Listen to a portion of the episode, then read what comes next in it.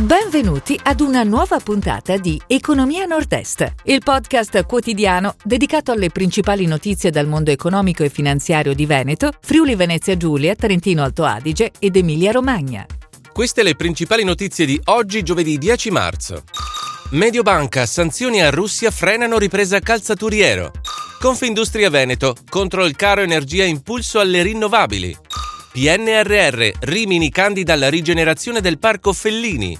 Caro materie prime in Riviera, balneari aumentano i prezzi.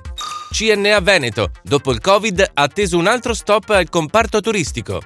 Automotive Lighting, oltre 800 dipendenti in cassa integrazione. Nasce The Italian Glass Weeks, evento internazionale dedicato al vetro. Mediobanca, le sanzioni alla Russia frenano la ripresa del calzaturiero. Nel 2021 il giro d'affari delle aziende produttive calzaturiere italiane ha avuto una ripresa a V, a 9,5 miliardi, più 21% sul 2020, ma è ancora sotto il 2019, meno 6%. Il ritorno ai livelli pre-Covid, atteso quest'anno, è messo a rischio dalla guerra in Ucraina per le ricadute sui prezzi dell'energia e delle materie prime e sull'export. Secondo il primo studio sul settore dell'area studi di Mediobanca, la Russia è il decimo mercato di sbocco per le aziende italiane. Confindustria Veneto contro il caro energia impulso alle rinnovabili. Il tema del caro energia rappresenta una priorità assoluta per famiglie ed imprese. La situazione impone scelte responsabili da mettere in atto nell'immediato. Gli industriali veneti invitano a non opporre vincoli locali all'installazione delle rinnovabili, che rischiano di impedire la realizzazione di investimenti. PNRR Rimini candida alla rigenerazione del Parco Fellini. La giunta comunale ha deciso di candidare ai fondi europei il progetto di riqualificazione del Parco Fellini, l'area pedonale centrale della zona mare, tradizionale porta d'accesso della Rimini balneare. Si tratta di un intervento dal valore complessivo di circa un milione di euro tra innovazione e recupero del passato.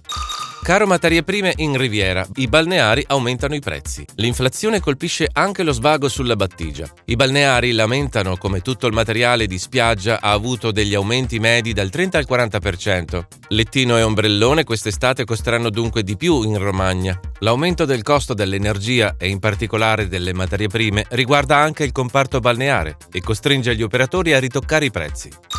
CNA Veneto, dopo il Covid, atteso un altro stop al comparto turistico. Una lunga crisi economica allunga due anni di Covid ed ora il conflitto tra Russia e Ucraina. Interi comparti e relative filiere del turismo veneto sono già in forte sofferenza. I recenti e drammatici eventi legati al conflitto tra Russia e Ucraina hanno nuovamente fatto precipitare la situazione del comparto, che si stava rialzando in questi mesi. Automotive Lighting, oltre 800 dipendenti in cassa integrazione. La multinazionale dei fanali, controllata dal gruppo Marelli con sede a Tolmezzo, ha annunciato la cassa integrazione per 837 lavoratori tra operai e impiegati, dal 14 marzo al 9 aprile, per rallentamenti di produzione legati alla guerra in Ucraina. Le case automobilistiche tedesche hanno infatti deciso di sbloccare parte della produzione, uno stop che a catena interessa anche i fornitori.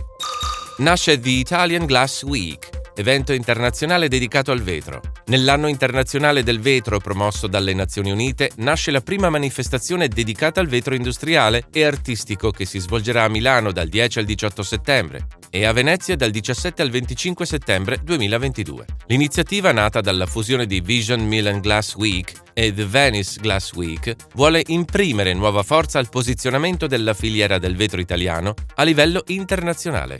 Si chiude così la puntata odierna di Economia Nord-Est, il podcast quotidiano dedicato alle principali notizie dal mondo economico e finanziario di Veneto, Friuli Venezia Giulia, Trentino Alto Adige ed Emilia Romagna. Appuntamento a domani!